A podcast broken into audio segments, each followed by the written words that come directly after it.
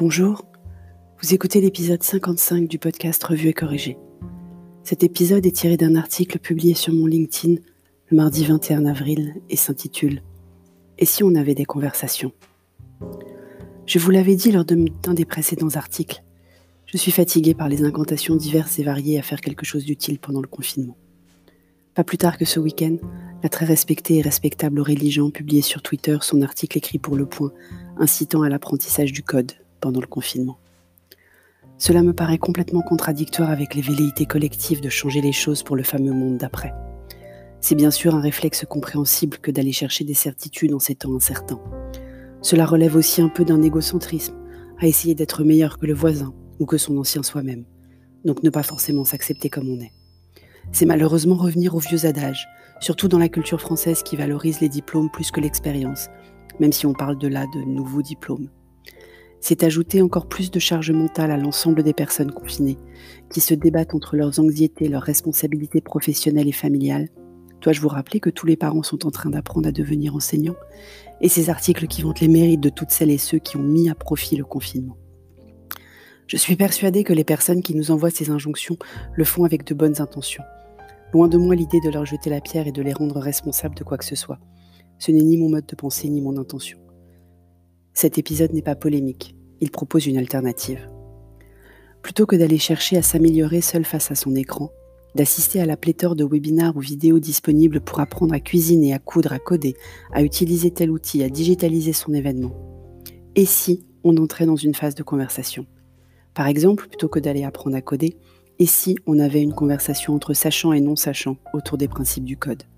Plutôt que d'apprendre à utiliser tel outil de façon très dirigée dans un cours presque magistral, et si on avait des échanges, nourris de l'ensemble de nos expériences collectives et croisées, pour essayer de s'enrichir les uns les autres Plutôt que d'insister pour faire le bilan de la somme des connaissances acquises à l'issue du confinement, ou plutôt au début du, du déconfinement, et si on faisait plutôt la somme des interactions qu'on aura eues, le cumul du nombre de personnes avec qui on aura échangé, l'addition des différents sujets sur lesquels on aura eu une discussion. J'ai la chance de participer à des collectifs qui sont dans cet état d'esprit-là, du partage, de la co-construction, de l'échange. Dans l'un d'eux, on va jusqu'à co-construire les sujets de débat quotidien ou bi-hebdomadaire sur nos préoccupations du moment, sur les besoins d'entraide exprimés par l'un d'entre nous. J'en ai été l'heureuse bénéficiaire la semaine dernière. En totale anarchie? Pas vraiment. Parce que l'intelligence collective est mécaniquement plus riche que réfléchir tout seul, parce que la sérendipité permet de découvrir des domaines auxquels on n'aurait pas pensé spontanément, parce que les questions posées par les autres nous éclairent sur des aspects auxquels nous n'avions pas réfléchi de façon individuelle. Ces réflexions sont complètement applicables à l'entreprise et surtout aux dirigeants.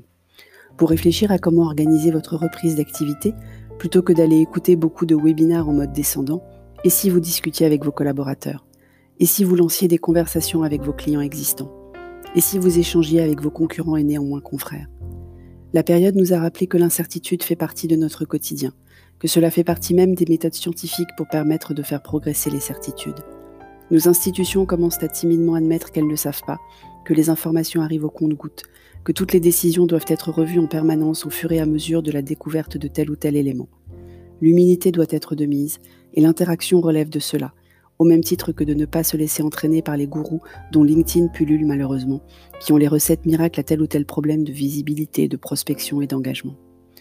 Appliquer une bonne dose de bon sens, écouter et échanger avec son écosystème et au-delà, éviter les recettes toutes faites, pour toujours garder son esprit critique et sa capacité d'adaptation. Des conseils de tout temps valables, mais qu'il faut rappeler dans le contexte actuel, propice à une perte de recul, voire de lucidité, encore plus dangereuse qu'à l'ordinaire. Et donc, même si ce n'est pas dans notre culture, le chef d'entreprise devant être infaillible, notre aversion à l'échec plus forte qu'outre-Manche, n'hésitez pas à demander de l'aide à une association, à votre CCI, ou bien sûr au réseau de consultants externes qui vous proposent bénévolement des heures de senior pour échanger. Je fais partie de ces réseaux et serai ravie d'être, bénévolement, une de vos caisses de résonance. Merci d'avoir écouté ce podcast. Si vous l'écoutez sur iTunes, merci de me laisser des étoiles et un commentaire. Et sur les autres plateformes de balado-diffusion, N'hésitez pas à vous abonner et surtout à partager. À bientôt!